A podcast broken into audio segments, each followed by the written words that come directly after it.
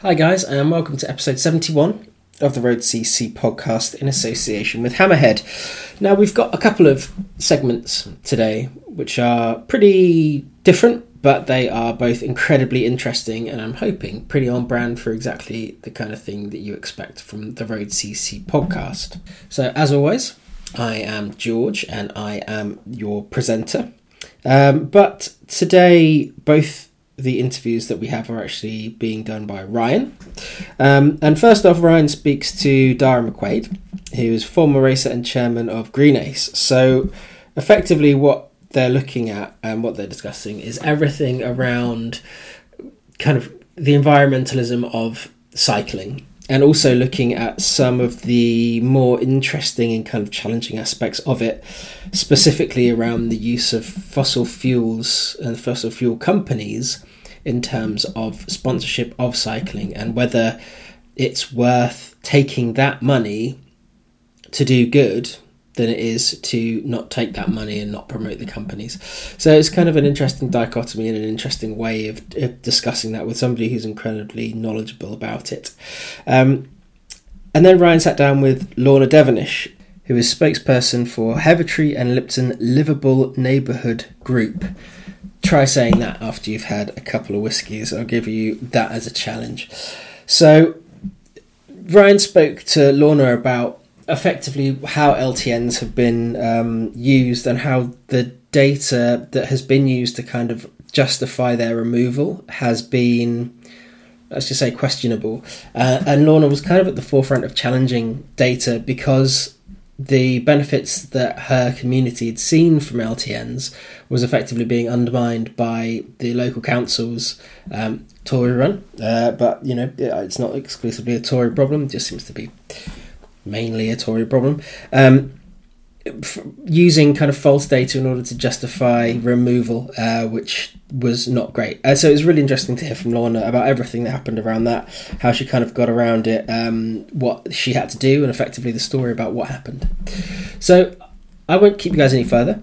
Um, I hope you enjoy the podcast, and here is episode 71 of the Road CC podcast in association with Hammerhead.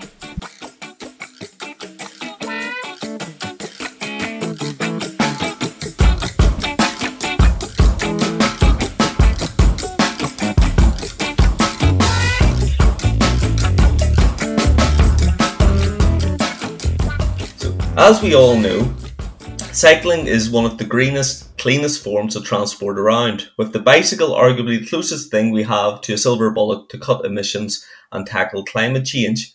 But, as we also all know, other forms of cycling beyond the squeaky clean status as a mode of transport, such as the professional racing side, ultra cycling, organised leisure events, tend to see riders fly all over the world, racking up the emissions as they go to take part in events during which they're surrounded by an army of motor vehicles wearing jerseys emblazoned with the logo of an oil company. That particular paradox came to the fore earlier this month when the recent trend for no fly policies in ultra cycling endurance events, such as Lost Dot's brand new 1600 kilometre gravel accursed race, received a backlash from some cyclists, including Road CC's very own Vecchio Jo Burt, he argued that such blanket flying bans restrict accessibility for events that tend to be in far flung parts of the world, close the sport off to a privileged few, and represent the collision between principle and practicality.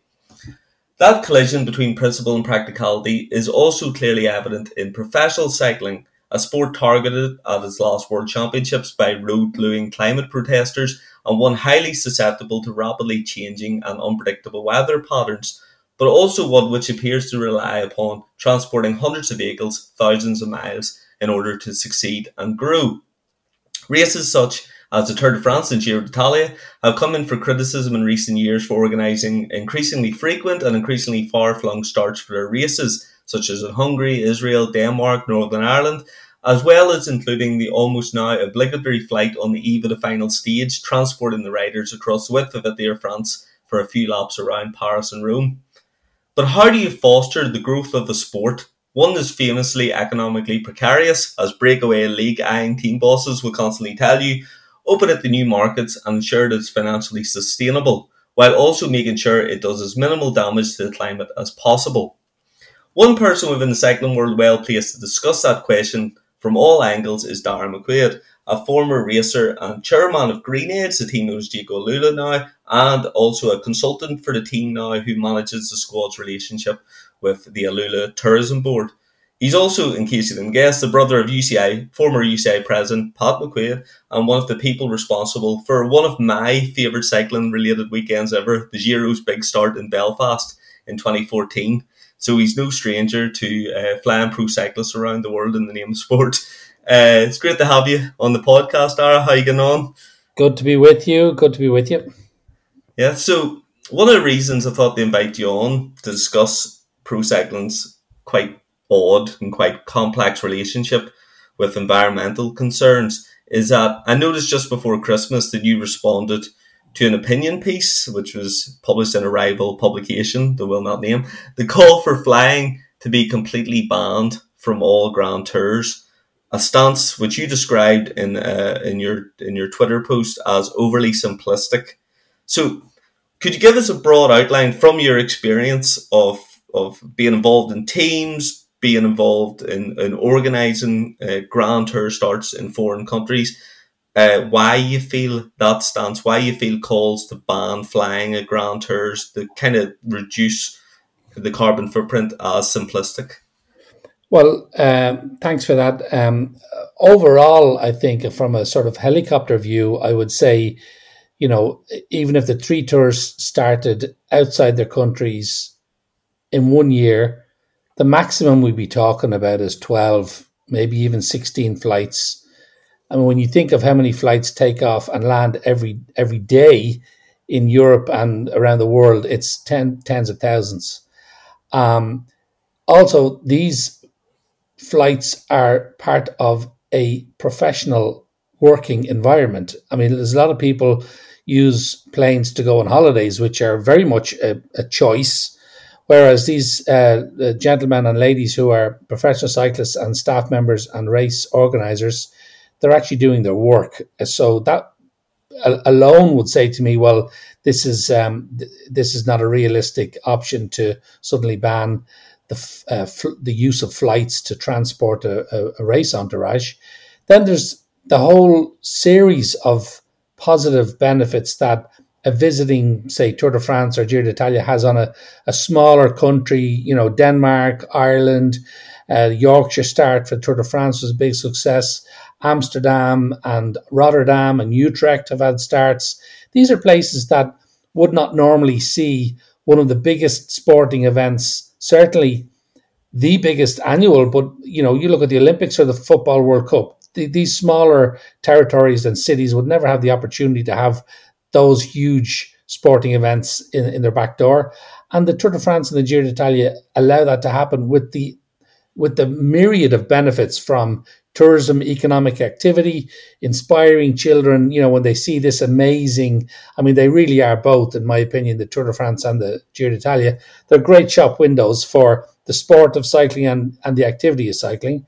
And they, you know, youngsters that see this amazing uh, spectacle in these foreign countries can get inspired not just to potentially become a, a racing cyclist, but to, just to use a bicycle.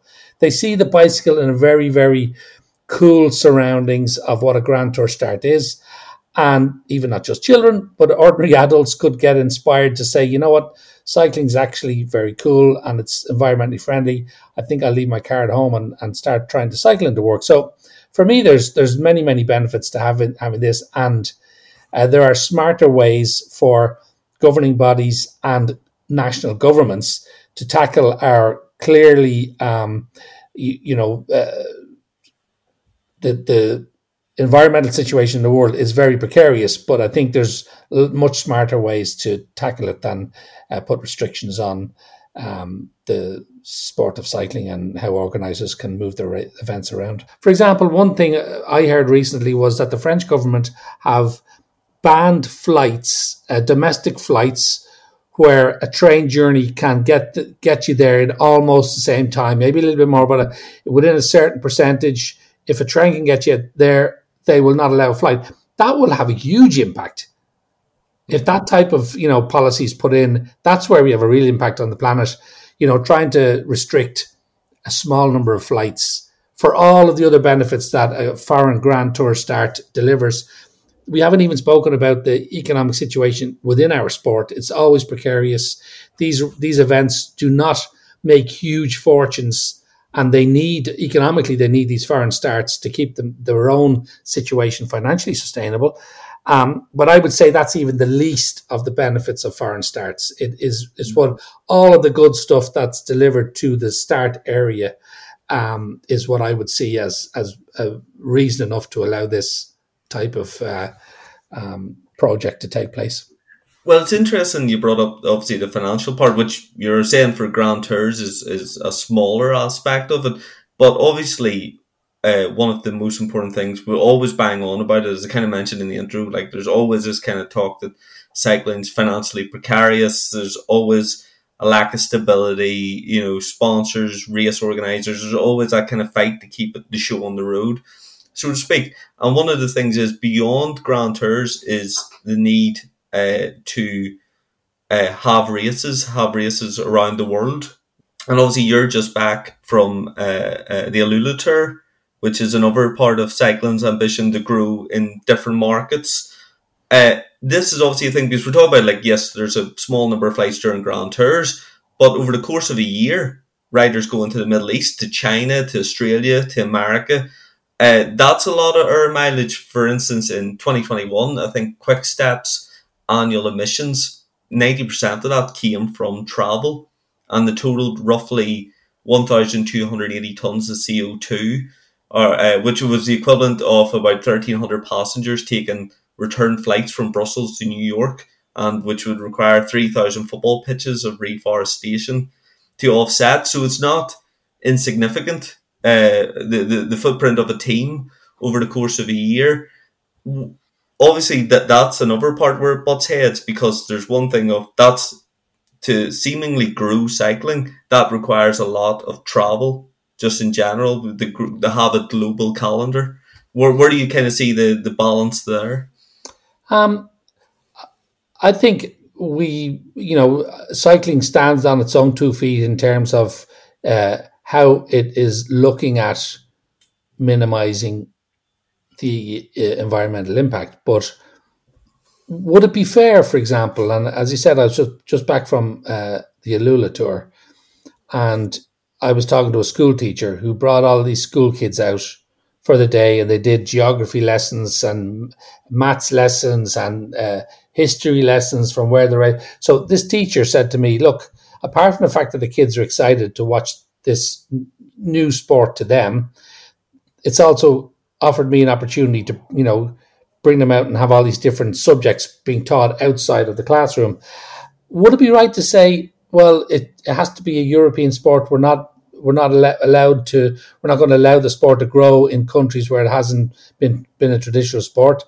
Um, I think every sport of note is a global sport, and there's travel. You look at a, the the economic or the environmental footprint of Formula One or, or soccer or any major sport. You have to travel because most of them are um, being competed around the world.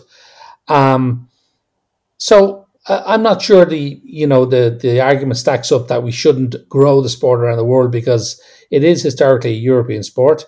Most of the major teams are European. Most of the major races. I mean, if you pro- if you were to do a similar study and say what percentage of the annual calendar is in Europe compared to the USA, Asia, Australia, pro- I'd say it's probably ninety percent, ten percent. So other sports may have an, a, a, much much bigger uh, out of their traditional area uh, percentage. Um, so I, am quite the, the, the supporter of globalizing the sport. I know back in the nineties and the noughties when Pat was the president, it was one of his one of his main um, uh, platforms was to globalize it. And I think now we see our professional peloton in, in, in Europe, both male and female, being made up of a much broader, much more interesting uh, uh, sort of national uh, makeup. So I think that's a positive thing for cycling developing in those countries. Everybody needs heroes, and you bring the big riders to a race, and all of a sudden these kids have heroes. So um, I would be a supporter of uh, races in far flung places.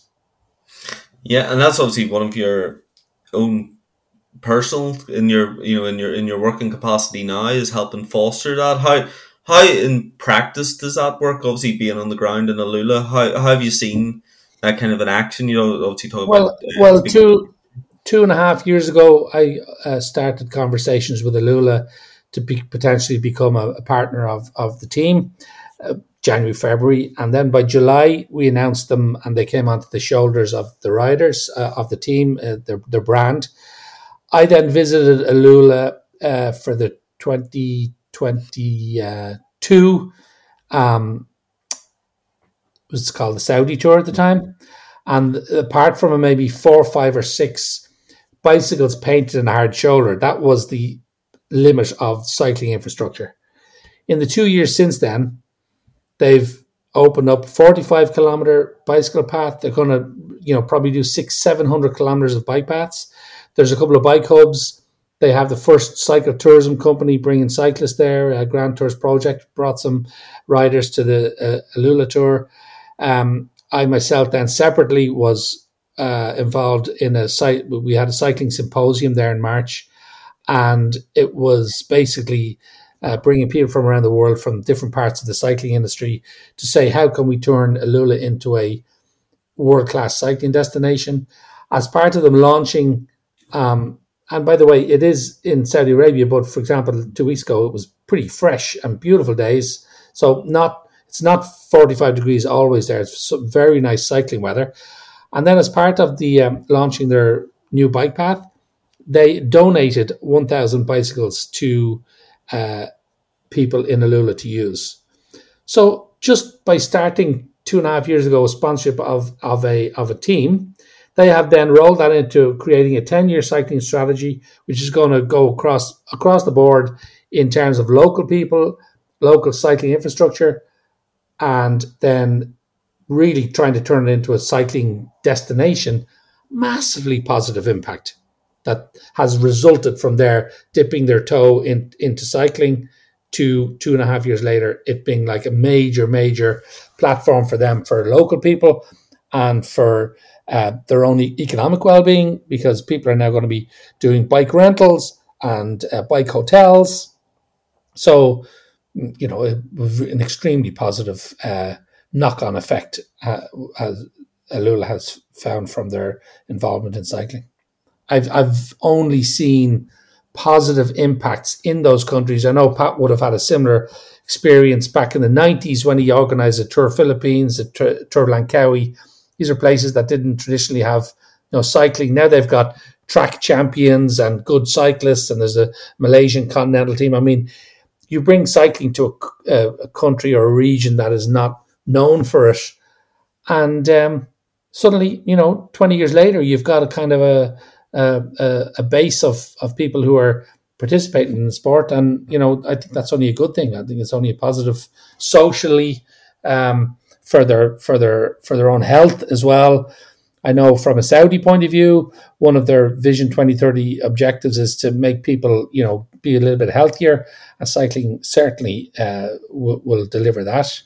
Um, so, I think that the bringing it to regions or countries that have no history in cycling is is uh, no reason not to go there. Well, it's interesting that I think you mentioned of like our kind of like Western perception of, of, of, some of these nations, and that goes into what I'm next going to ask you about, which is the kind of uh, other aspect of where principle and like uh, butts up against financial practicality and necessity, which is the, the, the need to bring sponsors into a sport which is fundamentally reliant on sponsors. And for instance, you know, the last few years we've seen lots of, you know, uh, uh, these sponsors attract the ire of uh, climate protesters. Like, for instance, the World Championships one was based against Ineos.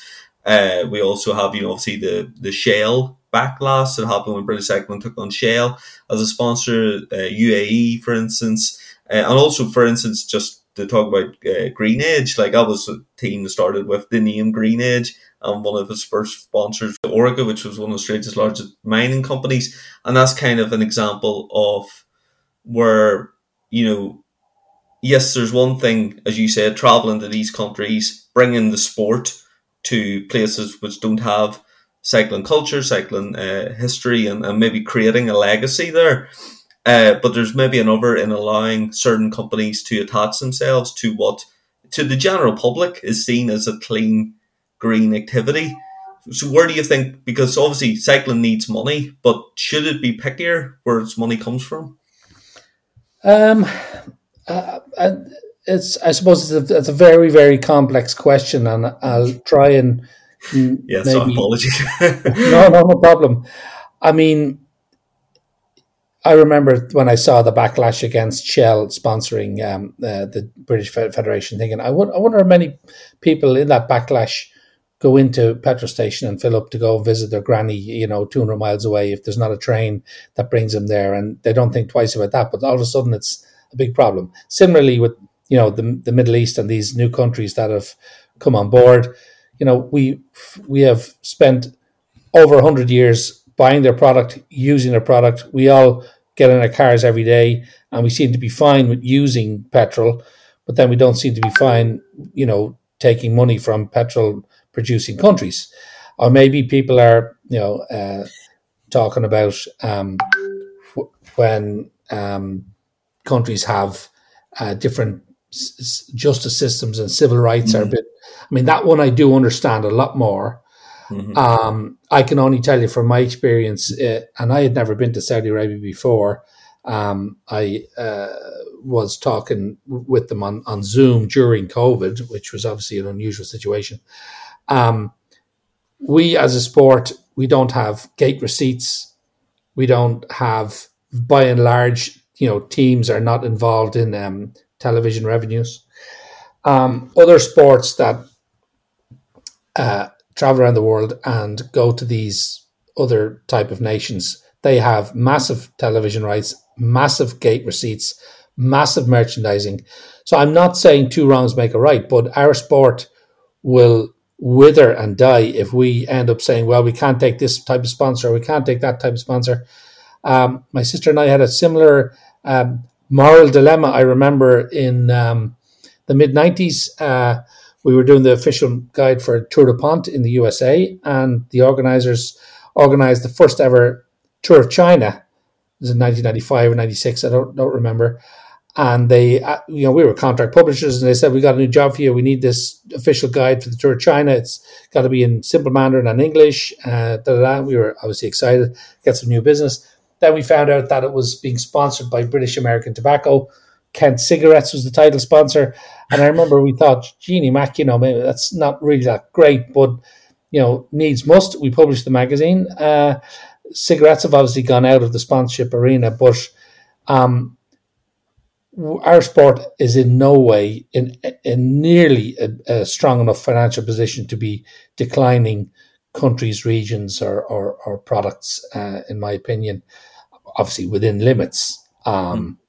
But for me, it's hypocritical for people to say not that don't take an oil sponsor and then everybody jumps in their car to you know go on their holidays.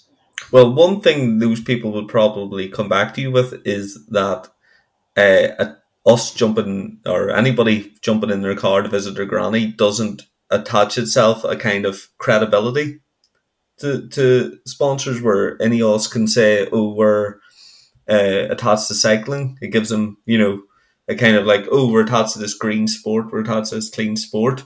Uh, that is where people would argue it's the kind of, is there a, you know, it's a deliberate nature for these companies to maybe target cycling. You know, it would be the comeback to that, I think.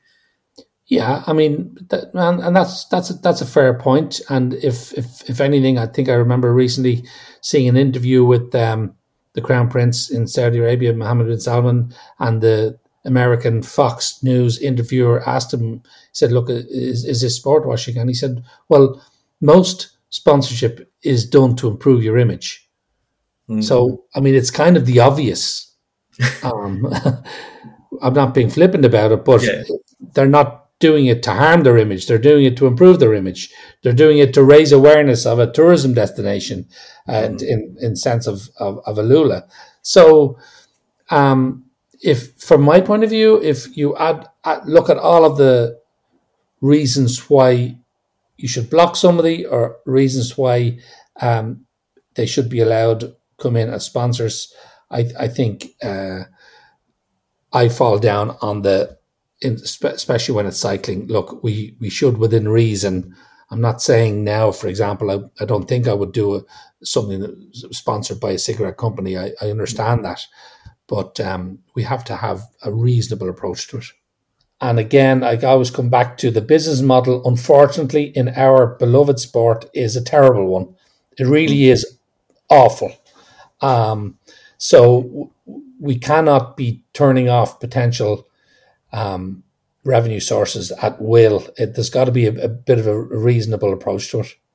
So, what's your solution then? Uh, what, what would be what, what should the UCI, what should organisers, what should teams do to maybe cut down, like at least go some way towards uh, combating climate change while also like you talk about like the, the business model of the sport is there a way we can change the business model to kind of make the best of both worlds is that possible um, i've seen the sport you know do an awful lot of things in the last 30 years that look you look back on now i remember you know first going to the tour de france in the 1980s and seeing you know people drink two bottles of wine and then get in their car and drive. I mean, and nowadays we all have moved on from drink and driving. Um, I remember uh, not, you know, seeing rubbish everywhere, mountainsides covered with rubbish. Now, you know, if you go to Tour de France, you see they've got a cleanup team, like massively, you know, significant machine, you know, industrial sustainability cleanup job. Um, but on the bigger question of moving the sport around, it's it is a difficult one. It is a difficult one because um, the very nature of the sport is, um, and the very special nature of it is what riders are able to, the assistance they're able to get, the controls and security that's needed. Um, I think what we could be getting close to, you know, I've been talking to some electric car companies for the last five, six years. And, you know, say an average stage in a, in a Grand Tour is 200 kilometers. The car is actually mostly do an average of about 400. These days, there's a lot more travel to and from starts and finishes. So there's very few electric cars, you know, they're starting to get up there um, electric motorbikes for the for the security and the cops and the media motorbikes. There are ways I think in the next few years our sport will will uh, bring down that um, environmental impact. Um, uh, flights is a difficult one.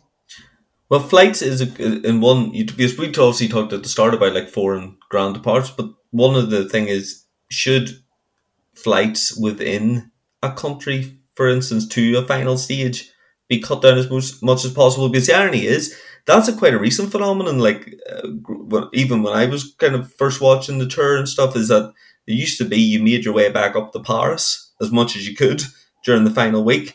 Rather, yeah. now like, oh, we'll have a stage down the Pyrenees and then everybody gets a flight up to Paris. Is that, is that maybe a way? Is like looking at maybe the route and, and, and changing things and trying to keep everything you know, as you said, not having to do massive transfers, like getting rid of like these long transfers, is that a way without hurting? This re- revenue streams comes into that because it's obviously what towns want to host the event and all that kind of comes into Yeah, it's and then a country's geography comes into it. I mean, Italy has a capital which is quite further down, but the last few days of the race need to be up north. Um, both countries, France and Italy, if we're talking about and Spain, we can talk about the three of them. The three of them have incredibly good um, train, fast, high speed train networks. So I would. I would like to think that that has been looked at as much as possible uh, for moving the moving the caravan. Um, but I think the UCI getting involved and putting, you know, limitations on where the races can go in terms of uh, transfers, you got to be a little bit careful. But it, it should be happening anyway. I mean, uh, high speed rail is and in those three countries anyway. We're really just talking about transfers, we're really just talking about the Grand Tours because other races of five or ten days don't really need that. I'd love to see the sport be be at the front of environmental issues and be a leader rather than a follower. Um, uh, I've, I've I've watched for I've been involved a little bit in Formula One and I've seen that they very proudly claim that they're you know almost 100% sustainable even though they they fill a lot of planes full of the materials to ship them to all these so that there must be doing something quite innovative to um to to lighten their uh, environmental impact and it it shouldn't be just buying carbon uh, uh, what do you call them um, not tokens, but um, credits. You know, I mean, it should be something more. It should be something more uh, real than buying carbon credits.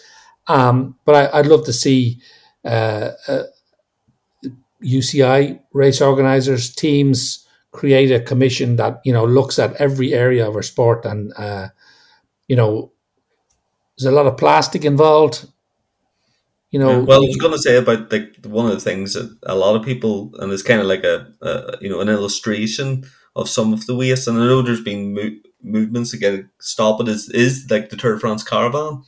Is the you know the kind of and that's that, that's kind of goes back to the crux of their point is that these companies put money in to be part of that. Yeah, you look, you can't get rid of it. You, you man, know. I remember back in the you know the eighties and nineties, just seeing how much plastic was thrown off those. Uh, uh, But we've all learned and moved on a bit from there, and I think uh, major corporations are very aware that they need to be uh, not creating plastics and whatnot, and and uh, w- when it's not really required. Um, so there's lots of areas I think that we can, you know, uh, even in the bicycle industry, you know, you buy a jersey and it comes in a plastic bag. Well, there's lots, of, a few different companies now are, you know, not doing that. You, they're not giving you a jersey or your shorts in a plastic bag. And I haven't been around a World Tour team, I've seen on industrial levels when all this stuff arrives and the amount of plastic you're left with. Um, whereas I think a lot of the the um, bicycle industry is now just like other industries, other sectors, looking at how how can we make sure to be as environmentally um, uh, sustainable as possible. So um, I would be all fully supportive of any kind of new initiative or commission that was set up within cycling, not just from the UCI because the UCI see, sees things from a federational, regulationary, Olympic sort of point of view. Um, not oversimplifying their their kind of remit, but it also needs to make sense from an organizer, from a team point of view, media as well. Um, so everybody should be sort of in it together, if you know what I mean, to to move the, the needle in the right direction. So, as you guys are aware, the Road CC podcast is currently in association with Hammerhead. So, we've looked at their Karoo 2 on the site, and it is the most advanced cycling computer available today, with industry leading mapping, navigation, and routing capabilities that set it apart from other GPS options. Hammerhead's exclusive Climber with predictive path technology feature lets you visualize and prepare for upcoming gradient changes in real time, with or without a route loaded. Seamlessly and wirelessly import routes from Strava, Komoot, and more. You can route, reroute, or create pin drop routing on the fly, all with turn by turn directions and upcoming elevation changes. The Karoo 2's new e-bike integration brings detailed battery usage data right into your display so you can fuel your most epic adventures and explore your range with confidence, something that I'm sure Dave will be particularly excited about. Uh, tens of thousands of cyclists have chosen the Karoo 2 as their trusted riding companions, including Women's World Tour Team Canyon SRAM and Team Israel Premier Tech. Hammerhead athletes keep on course and stay aware of upcoming elevation changes with their Karoo 2 devices. Hammerhead's Karoo 2 has been named top GPS cycling computer across the industry for the last three years and continues to be a top choice for serious cyclists around the world. Right now, our listeners can get a free heart rate monitor with the purchase of a Hammerhead Karoo 2. Visit hammerhead.io right now and use promo code ROADCC, all in capital letters, at checkout to get yours today. So remember, use the promo code ROADCC, that's R O A D C C, all in capitals, at checkout to get yours today. As we enter what should be a general election year, stress on should be, it seems that low traffic neighbourhoods or livable neighbourhoods or active streets are firmly back in the news. Last year, you may remember, some newspapers and media figures were briefed that government ministers have blocked money for these low traffic schemes, which are designed to promote cycling and walking by preventing through traffic on certain, mostly residential routes, either through the use of cameras or physical barriers. With uh, Transport Secretary Mark Harper repeating that claim uh, a few months later while arguing that the so called controversial schemes set people against each other.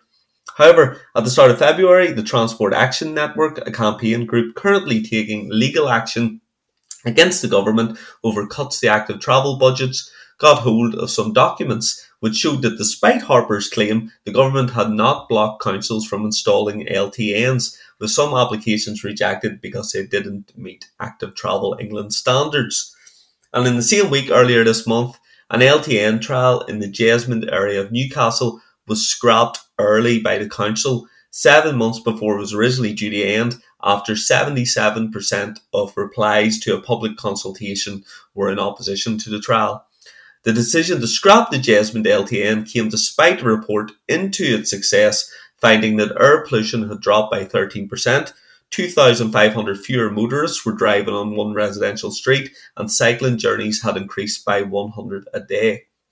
Meanwhile, another scheme, this time in Exeter, was similarly the subject of much debate and controversy, albeit with a rather different conclusion, at least for the time being, to the one in Newcastle. The Heavitree and Whipton Active Streets trial, which has been a consistent target for vandalism, protests, and intimidation of local politicians since it was first introduced last August, also faced an early end after a report submitted to the council last month advised that the scheme could be abandoned early if its targets weren't met within weeks, despite only being five months into its stated 18 month trial period. That particular report, which was shrouded in political intrigue, claimed the motor traffic and journey times on boundary roads had increased significantly, while also calling for the power to scrap the trial to be transferred from the elected Highways Committee to an unelected officer. Those findings, it's safe to say, were torn to shreds by campaigners and councillors alike, with the Exeter Cycling Campaign describing the report as biased, minimal, outdated, insufficient, and badly presented, uh, which some people might say about a few of my articles, but we'll leave it at that. So after a week, of knocking on doors and stating their case, the campaigners eventually won the day as Devon County Council, following a four hour meeting which was punctuated by disruption from a vociferous and hostile anti LTN crowd, voted to retain the scheme, at least for the time being, as I said. So, there's been quite a lot, as you can tell from that introduction, that's been going on over the past few weeks in Exeter when it comes to active tr- streets and LTNs and I'm still getting my head around it all, to be fair. So, to help me unpack it all and what it all means for the future of livable, active streets in the UK, I'm delighted to say I'm joined by one of the campaigners who stood firm in the face of some dodgy data and political machinations uh, Lorna Devenish, a local resident and member of the spokes uh, and uh, spokesperson for the Heavitree and Whipton Liverpool uh, Livable Neighbourhood Group. So it's great to have you on the podcast, Lorna. I nearly said livable right there. Before we record, I'll tell the listeners that I kept on uh, just, uh, pronouncing the word livable as Liverpool, which would be a completely different podcast. The Liverpool Streets uh, trial would be would be interesting. But yeah, it's great to have you anyway, Lorna. It's good to be here. Thank you. So, uh, obviously, as you're uh, a resident, you live within the boundary of this uh, active streets trial, which has generated so much controversy. Uh, what, what? So, you obviously kind of kept abreast, being like an active travel cycling campaigner, all that. You uh, and a resident as well. You've basically kind of kept abreast of every development of, of this story, which is uh, you know, a bit of a thriller in in the world of LTNs. Uh, so could you? We'll go. We'll go on to like the report and all the kind of intrigue surrounding it and all the controversy and the hostility later. But could you tell us, rewind back and tell us a bit about uh, the kind of original, uh, the, the original intentions behind the trial when it was first introduced and, and the kind of feeling in the local area around it? Yeah. Um, it was it was really back in COVID times um, when uh, obviously the traffic dropped dramatically, And um, as, as probably happened right across the country, we set up a group WhatsApp group um, to look out for elderly neighbours. And um, that obviously rapidly evolved, and I'm sure it's followed the same trajectory across the country. And um, we started talking about traffic, and eventually, quickly realised we needed to hive off into a separate group because not everybody wanted to talk about traffic, and it was causing some um, uh, controversy on on the main group. So we set up a, a Sweetbriar Lane traffic group, and um, and of course um, councils uh, took advantage really of, of COVID and the increase in cycling to put in a couple of filters. And so we had two new filters at that point, and um, we were pleased when the council made those permanent as well. Um, but but what it didn't do really was tackle the whole the the the, the, the system wide problem across the whole area. It did just it, that really literally did just sort of displace the ongoing rat running traffic mm-hmm. onto the other streets. And so we we we pushed we, we began to campaign for uh, a, a, much bigger scheme, and and it took them three years, and and the consultation actually. Um, you know, I'm sure it could have been better. The promotion could have been better. But if you were paying attention, then, you know, as far as we were concerned, actually, if anything, they took a very long time about it and they, they consulted twice um, what were her, our priorities for the, the neighbourhood. And reduction in traffic came out very high from that. And then they put forward four different schemes of sort of very, you know, and, and of course, when you put forward four schemes and then you can vote for any of them, you're not going to get, you're not, you're not getting kind of robust data on that. But actually 40% supported a, you know, the scheme that had the most number of filters in it. And so, um, uh, they went ahead and, uh, eventually agreed to put that in. Uh, and they had some really, they did have some great data. And I think one of the key um, data points was that that um, they've identified that any road carrying over 2,000 vehicle movements a day, uh, that's sufficient to discourage people from cycling. And, and the county council has got strategies that say they want to make 50% of all journeys active travel journeys. And so, you know, they, they, they do have the, the kind of stated policy objectives there. So how are they going to get to that? And um, my my road was carrying three and a half thousand vehicles a day. Uh, it was a quite, you know, and the whole area was really a sort of, it was being used as a sort of overflow road from the main road uh, when when the traffic was bad. So there was a lot of rat running, and and um, you know, and bad behaviour by drivers. You know, and they tried a lot of things to to kind of get the the drivers to behave better. You know, 20 mile an hour limits, chicanes, speed humps. Nothing really, uh, you know, did it did anything. And um, so these filters that went in have succeeded in reducing that, that rat running quite considerably. Yeah, because that's interesting. That is, you know, it's the culmination of lots of different kind of policies. And as you said, like it's not been a quick, oh, we're going to put this in kind of kind of job. Uh, and obviously, it's been in since uh, August. Yeah. Right. The trial was introduced. It's supposed to be for eighteen months. Uh, we're now what you know six or so months into that. Uh, you obviously live within the boundary, as you said. Your street was one of the ones where there was lots and lots of rat running traffic and through traffic. Uh, what have you seen the benefits of the scheme, just on a personal level? What have you seen as the benefits of the trial? Um, I mean, a, a, big increase in, in cycling, um, which which radiates out from beyond the area because you know the, these cycle journeys are not just being made within the, the active streets trial area. You know, these are people going on journeys through and across town.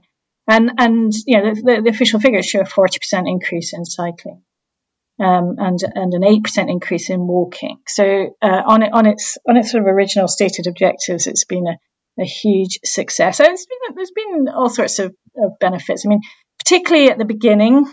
Um, uh, and I'll come on later to busgate violations, but at the beginning, the road outside.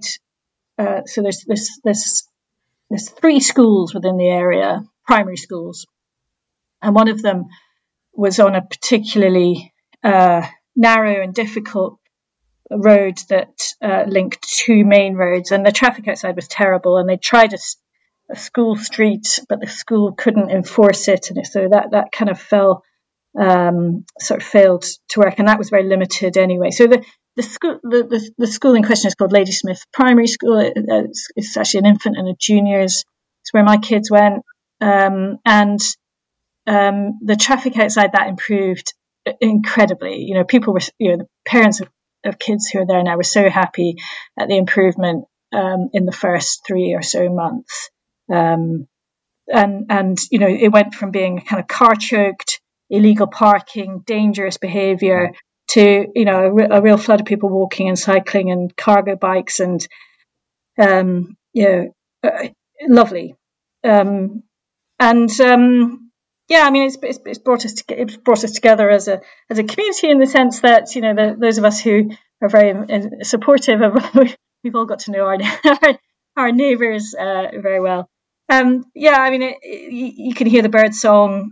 Um, you know, it's quieter. It feels more like a residential area should. Has and obviously it's uh, with the caveat that you, as a kind of campaigner for this and an, and an activist, you're going to have a you know very pro trial approach uh, to it. But what has the kind of reception been like throughout uh, the area? Well, obviously um, there was a huge backlash, and and um, but you know m- my sense is that that's that's from the people who don't live in the area. It's mostly from people who tra- who liked to travel through it.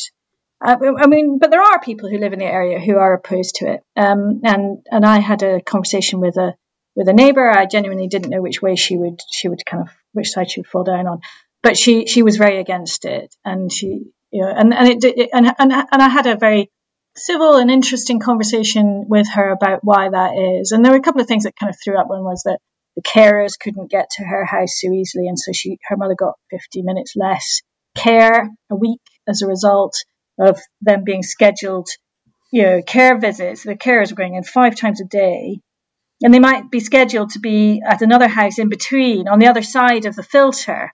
So, you know, maybe up to five times a day they were having to go round the filter. So that was cutting down on the.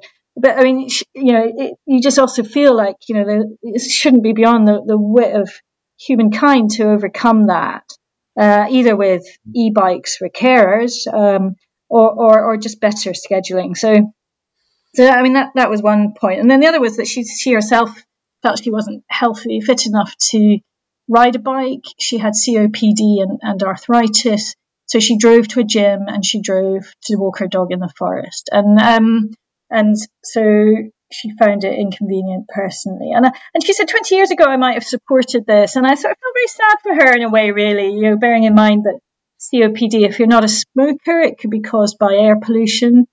Uh, and your obviously your air pollution inside your car is much worse than it is outside it. And and also just that you know if we'd done this 20 years ago, you know how much um, chronic illness you know might we have avoided as a as a society really. Yeah, and that's and that's one of the things you know because it's not just uh, oh this is to get you to cycle more; it's all the other benefits. Uh, exactly. you know, and exactly. it's one of the ones, yeah, people who are opposed on health reasons. You know, if you're thinking in terms of uh, you know for you know for the future for a wide you know of a wider perspective, it's like well these can we've heard, we've heard from a couple of people who um you know who were opposed or neutral or you know who've said that it's you know there's one lovely guy who said this has transformed my life. You know, I cycle. I cycle to work now and, and I've never been fitter and I love it, you know. And I've got a friend who's a cleaner. He has several clients inside the area. And as soon as he encountered the first filter, he said, right, that's it. Left his car at home, got on his bike, and, and now he wouldn't have it any other way. He said he absolutely loves it. He said he, he just can't get, you know, he can't leave the house without, apart from on a bike now. He just, you know, whatever the weather, he does that. So, you know, there, there are, you know, those are little examples, but I think um, you know, for for the, the obviously the the noisiest bit has been the, the, the opposition, and it's been very noisy and and and quite bullying, as you say. Yeah, and that's what we'll get on to now because uh, I think yes, as you said, it's a noisy, noisy backlash, and we've covered it quite a bit on on, on the site since it's been introduced. We've seen uh, like really unsavoury incidents involving vandalism right away. The kind of irony of uh, bollards being destroyed and taken away by uh, youngsters on bikes, which was quite the irony. Uh, but we also had, you know, intimidation of local politicians and, uh, you know, I think examples of feces in the post uh, and stuff yeah. like that. Uh, you know, there was a kerfuffle over a Santa sleigh ride, which yeah. yeah, dominated the lead up to Christmas. So it's interesting because people have obviously spoken to in the area in Exeter, you know, it's they've seen this kind of thing where there's just this general feeling of hostility, uh, especially on social media, which surprise, surprise, anybody's ever encountered social media. It's a hotbed of hostility, you know, and we have this kind of thing of, uh, you know, there's conspiracy theories around it. There's a lot of kind of, you know, uh, just kind of like a toxic atmosphere. Uh, and I'm not like, we could talk about maybe how is that permeated onto the ground as well? Is that permeated into the streets in terms of uh, in, in, terms of how people are interacting with each other on both sides of the camp? But why do you just think the trial has caused such division and controversy and hostility? You know, why why has it become? Because it's one of those ones. Uh, as, we mentioned before we started the recording, uh, there's you know these controversies take place across the UK and, and you know similar themes are brought up you know i mentioned the Jesmond trial people saying the same thing oh i can't cycle i can't do this. You know the kind of same opposition to it arises. They're all pretty uh, along the same grounds. But this one in particular has seemed to be very you know toxic hostile. Why do you think that's been the case? Yeah, I, I, I, I don't know whether um, we're we're we're more than anywhere else. I mean, we heard we heard we we've been in contact with the Oxford uh, people, kind of defending the the Oxford um, LTNs and and and actually they had a huge backlash as well. They had they had uh, a lot of removal of, of bollards in the early weeks, and they had to go out and, and defend their bollards. So I, I don't know if it's particular. I think I think it is a a, a more generalized issue of the normalization of car culture and the inability of some people and, and, and, just some people are a bit more slow to to work it out than others, but the inability of some people to accept um, that we can't keep on increasing our car traffic and using our cars for for very short journeys, and and those who can get out of their cars need to be need to be doing that uh, for the sake of mobility for everyone. I mean, Exeter. So Exeter is one of the you know is, is a city that is growing. Um, you know, it's, it's growing huge and it's hugely and it's growing fast. You know, where they're building thousands of houses on the outskirts of Exeter, and it was a city that was probably ripe for expansion. To be fair, it was it was very small and yet it's well positioned and you know uh, within reach of, of, of major um, you know Birmingham and London and so on. So and Bristol. So it's uh, it is growing, and that and a lot of that and that is generating a lot of of, of traffic, and um, it, it, the city is is regularly gridlocked. So you know something is going to have to give, um, but I think people people are sort of grieving for this. Um, you know that sense of freedom you got when you first passed your driving license.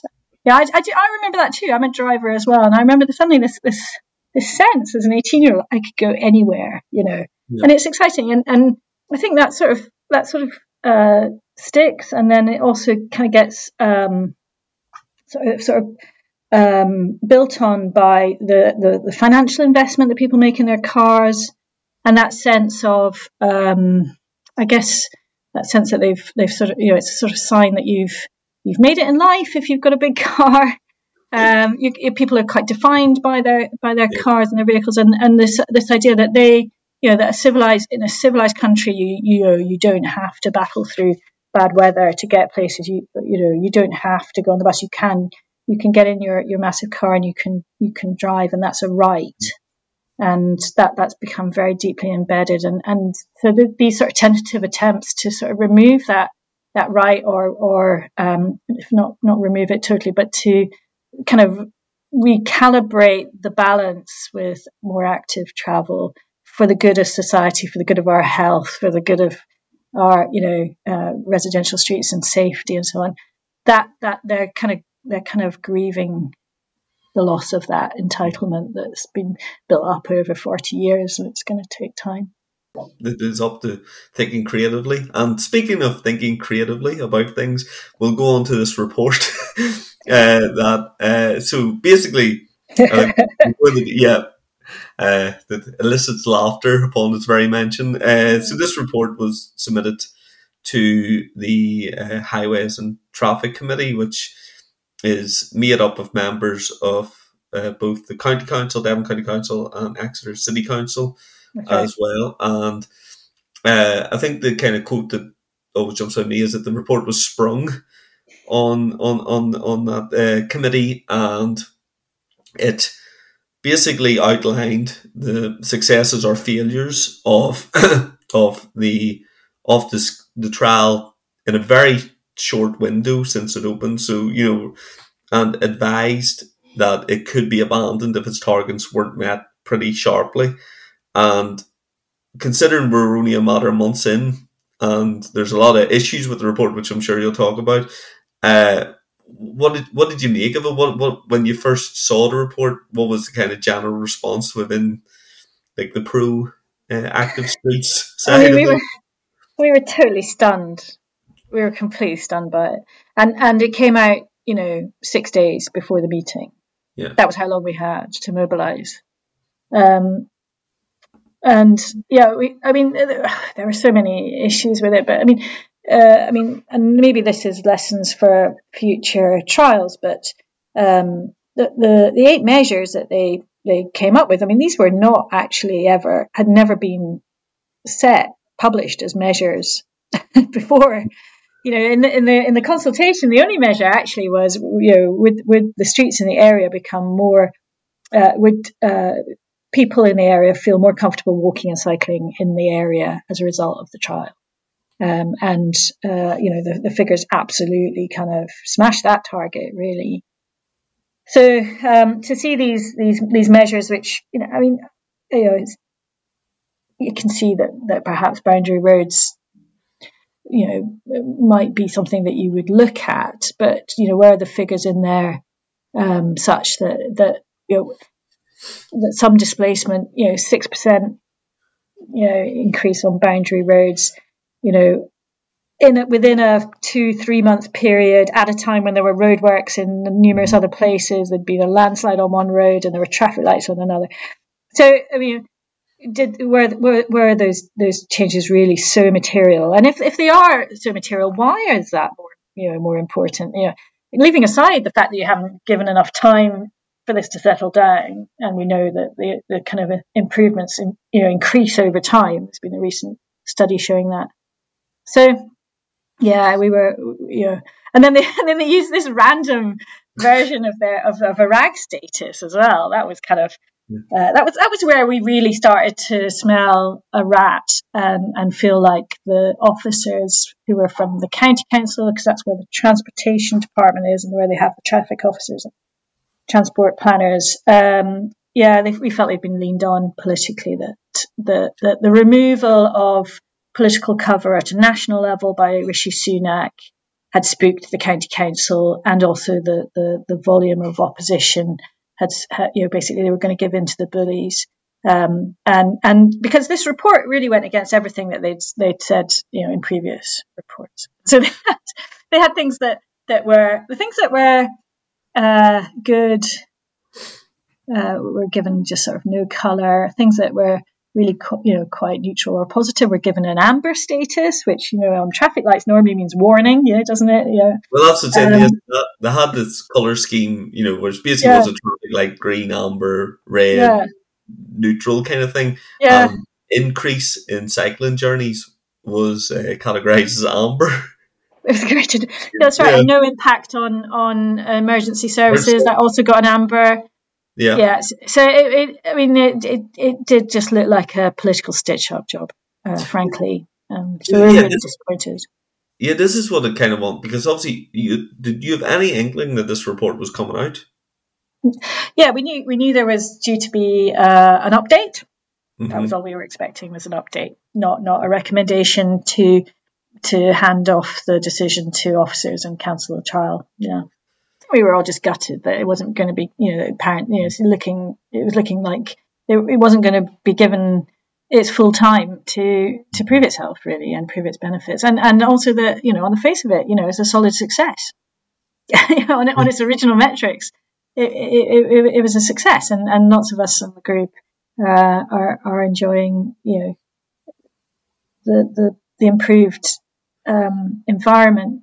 So yeah we did we we we, we kind of did swing into to action and We've um, we've got uh, some very talented people on our group, and one of them sat down and just forensically pulled the report apart in a in a document, which she then sent to all the councillors. And what we on on the Highways and Transportation Committee, oh no, it's actually called the Highways and Traffic Orders Committee, I think. Hat Yeah, um, and um, now that that committee has a majority uh, Labour because uh, because it's extra it's extra councillors. It's chaired by our county councillor, who's Labour. And uh, but we're told, uh, and and he's been solid. You know, Danny, Danny Barnes, I've got to give him absolutely his due. He's been solid. We've asked him to to implement this, and he's done it. And he's he's um, he's he's taken an almost an enormous amount of flack. Uh, uh, he's a young man, um, but he's been very clear and very uh, very, I think, strong and resilient in the face of this opposition. And um, but he he you know we do know that not all the uh, councillors, the Labour councillors, were necessarily you know some of them were wavering. Some of them, you know, it, it was in a, in a sense it was a perfect opportunity if you were yeah kind of a, a, a councillor who just you know had had enough of the grief, who just wanted this off their their plates. Uh, it, you know, the opportunity to hand it off to a, an officer with no comeback, cancel the whole thing, rip it out, have mm. done with it. You know that, that you know maybe that was a tempting prospect for some yeah, of them. Get, to get rid of the old loser. yeah. You know, but, so so um, but what we what we found out was that that actually our efforts in so we wrote we all wrote we all kind of galvanized our, you know uh, neighbours to write in support of it. Because this is the other thing: is oh god, that's such a mess, isn't it? How you how do you gauge support or opposition to an LTN? I mean, I think Newcastle have made a right hash of that clearly uh, by not collecting postcodes. But who do you ask? You know, do you ask? You know, because you've got you've got a situation of um, you know an area which is getting the the disbenefit of the through traffic and then all the people who drive through who live outside the area largely you know who who are who so so you should you know so the the, the anti's case is everyone in Exeter should be consulted. Well you know I, I have no idea what result that would give um, but you've also got these kind of not really good enough for, for purpose consultation mechanisms. So we, we know of uh, people who are against it who are emailing on a daily basis. Mm. Yeah, how how is that being counted? Yeah, and we hear from councillors saying all we hear is from the anti side, but we can't compete against that, you know. And, and why should we have to as well? You know, yeah. we're typically working off, you know, parents busy, you know. But you know, should we, you know, it's it's totally ludicrous this idea that we we should somehow be all emailing on a daily basis. Um, there's got to be a mechanism for sifting through that. Anyway, so we galvanized. You know, we I we got you know people who are sort of more on the sidelines to to email in their support. Um, a, a, group did go door knocking and found you know more support than they expected actually in, in a particular road. Sort of, you know kind of yeah, and then and what we've and the sort of strategy that we've sort of adopted that we got from Oxford. We're about to commence some more door knocking in advance of the local election. Uh, and this this was very wise um, from Oxford. He said you can chunk people into 20, 60, 20. There'll be 20% dead opposed, mm. never, and will never be persuaded. And you knock on their door and you find that out and you mark them as, you know, number one, 20% opposed. You never go back. You don't, you know, do not waste your energy on those people. And then there's the 60% who are kind of just not bothered either way. You know, they've, they've, they've been adapted or or they're persuadable, or they quite like it, but they haven't said anything yet, or they don't want to put their head above the parapet. And so those are the ones you need to really work on. And then there's the 20% who are really supportive, and those ones we want to try and bring into our campaign. And it's just a really useful way of thinking about it, really, because you could spend an awful lot of energy shouting at people who will never change their mind. Yeah, well, and yeah, because I think that's kind of because that's the way these debates are mostly framed is the ones who the two twenties shouting at each other. Yeah, I think tends, exactly. Tends, that, that's the social media, uh, and the and the rest and the rest of them are getting on with their lives. Yeah, Thank exactly, you. and and enjoying it or being maybe mildly feeling mildly inconvenienced. You know, that's exactly. the kind of exactly. Uh, but obviously, when it comes to the meeting, the council meeting itself, the the twenty percent showed up. yeah, that's right. At either end of the scale, exactly. Yeah, yeah. yeah. Because it, it, itself was a quite like these here meetings are normally quite perfunctory, kind of yes. you know rubber stamp. One, one member of the public, and uh, this one turned into a four. Yeah, yeah. The, the Springsteen concerts of, uh, of traffic committee meetings. I think. Uh, yeah, and so were you were you at the meeting? What was the kind of atmosphere like, both outside and, and inside? Because I think there was quite a lot of disruption and and like you know heckling and all that kind of thing. Yeah, I watched online. I had I had to go to a meeting at work, so I couldn't go. My son went actually, seventeen year old. He um that was his first ever experience of a council meeting, which was pretty pretty wild. Might set the bar pretty pretty high or pretty low, depending. Yeah, he was really he was pretty shocked by the behaviour. Um, yeah, there was a lot of groaning and uh, shouting, and, and and yeah, I mean to be to absolute credit to the to the the, the anti campaigners, they can mobilise. You know, they do they do get they, they can get their numbers out. Um, um, but yeah, um, what was quite what was quite interesting was that yes, we'd we, we think we managed to sway. So the, so the wavering councillors had had read had probably read our, our letter breaking apart the report, and they raised many of them raised those issues with with with officers and questioned the RAG ratings and the the the shortness of the of the of the period monitoring period and um, actually, there was one Labour councillor who, you know, we, we kind of fully expected to vote to uh, in, fa- in support of the recommendation to end the trial.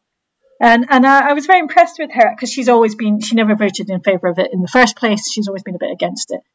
But I was really she she she said she was so appalled at the kind of undemocratic nature mm-hmm. of the proposal to hand it off to officers that she said that she she she opposed it. She so we ended up with, with the nine um, Labour councillors and one Green councillor voting down those officer recommendations to end the trial. Um, and I have to say, absolute hats off to the courage of those councillors who, as you say, have been doing a very kind of low key, below the radar job up until now um, and they had to face considerable, you know, op, you know, a noisy opposition in the gallery, and go ahead and, and, and vote it down. And they gave, you know, yeah, four hours it took.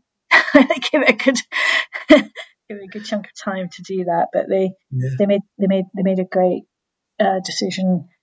Um, you know, saying yeah. that the trial must continue and uh, and get you know more and better data.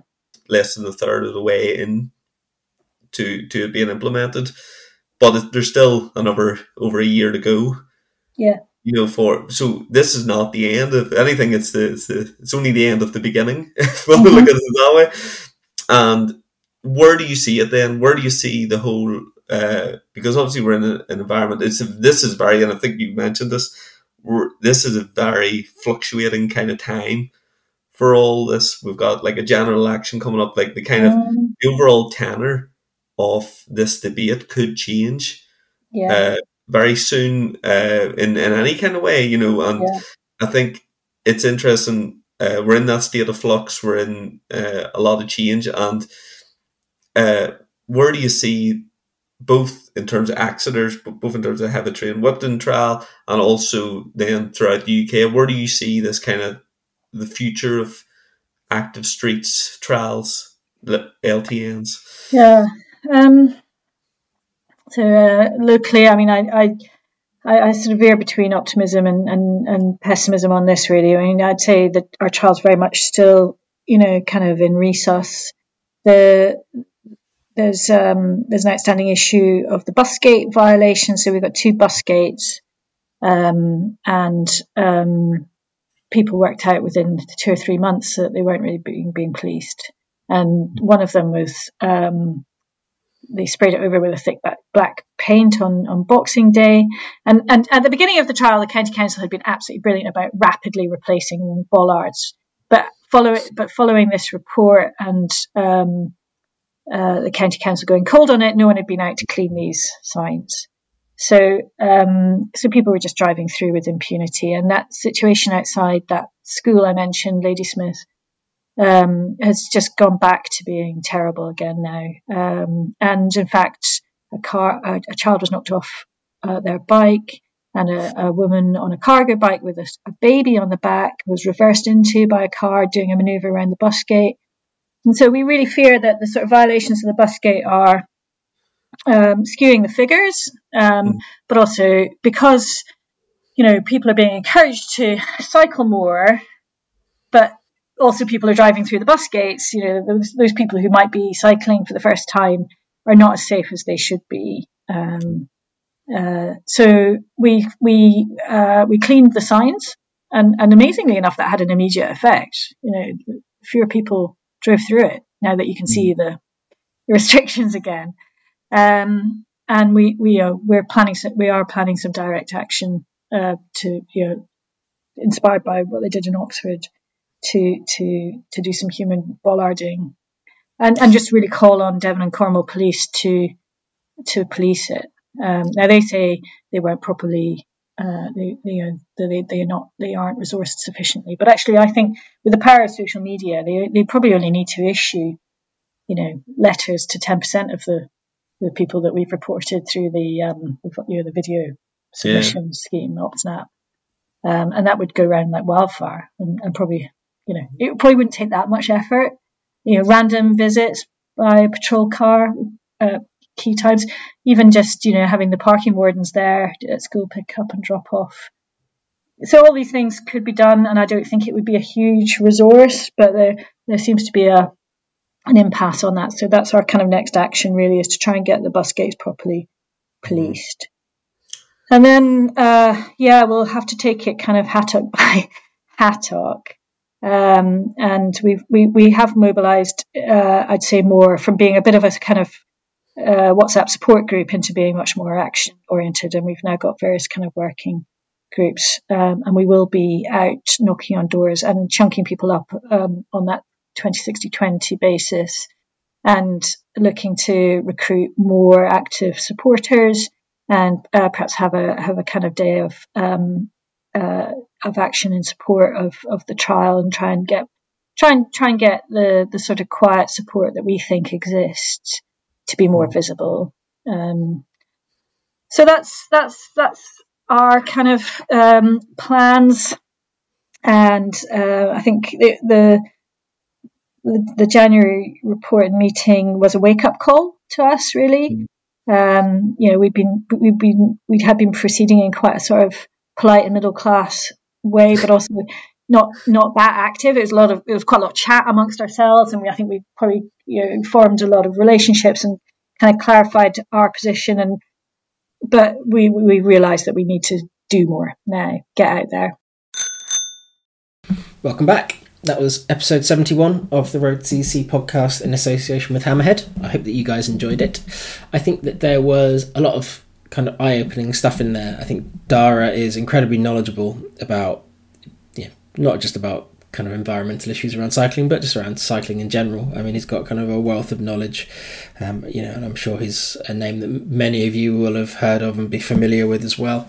Um, and Lorna's kind of experience as well is something that I think that a lot of people are going to be seeing eh, kind of in the near future. We know that there's likely to be a more, let's say, a greener friendly government coming in at some point this year.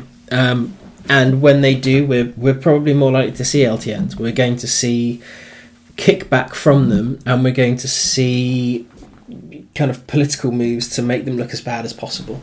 So I think the kind of things that Lorna was talking about is going to be very pertinent to what we will be seeing in the country as a whole over the next few years. Um, so I think it was incredibly valuable. Um, and yes, thanks, uh, Darach, and thanks, Lorna, for uh, being involved. And so, as always, um, if you want to get in touch, you can send us an email to podcast at road.cc or you can find us on social media. Just search for road.cc. So, until next time, cycle safe. Bye.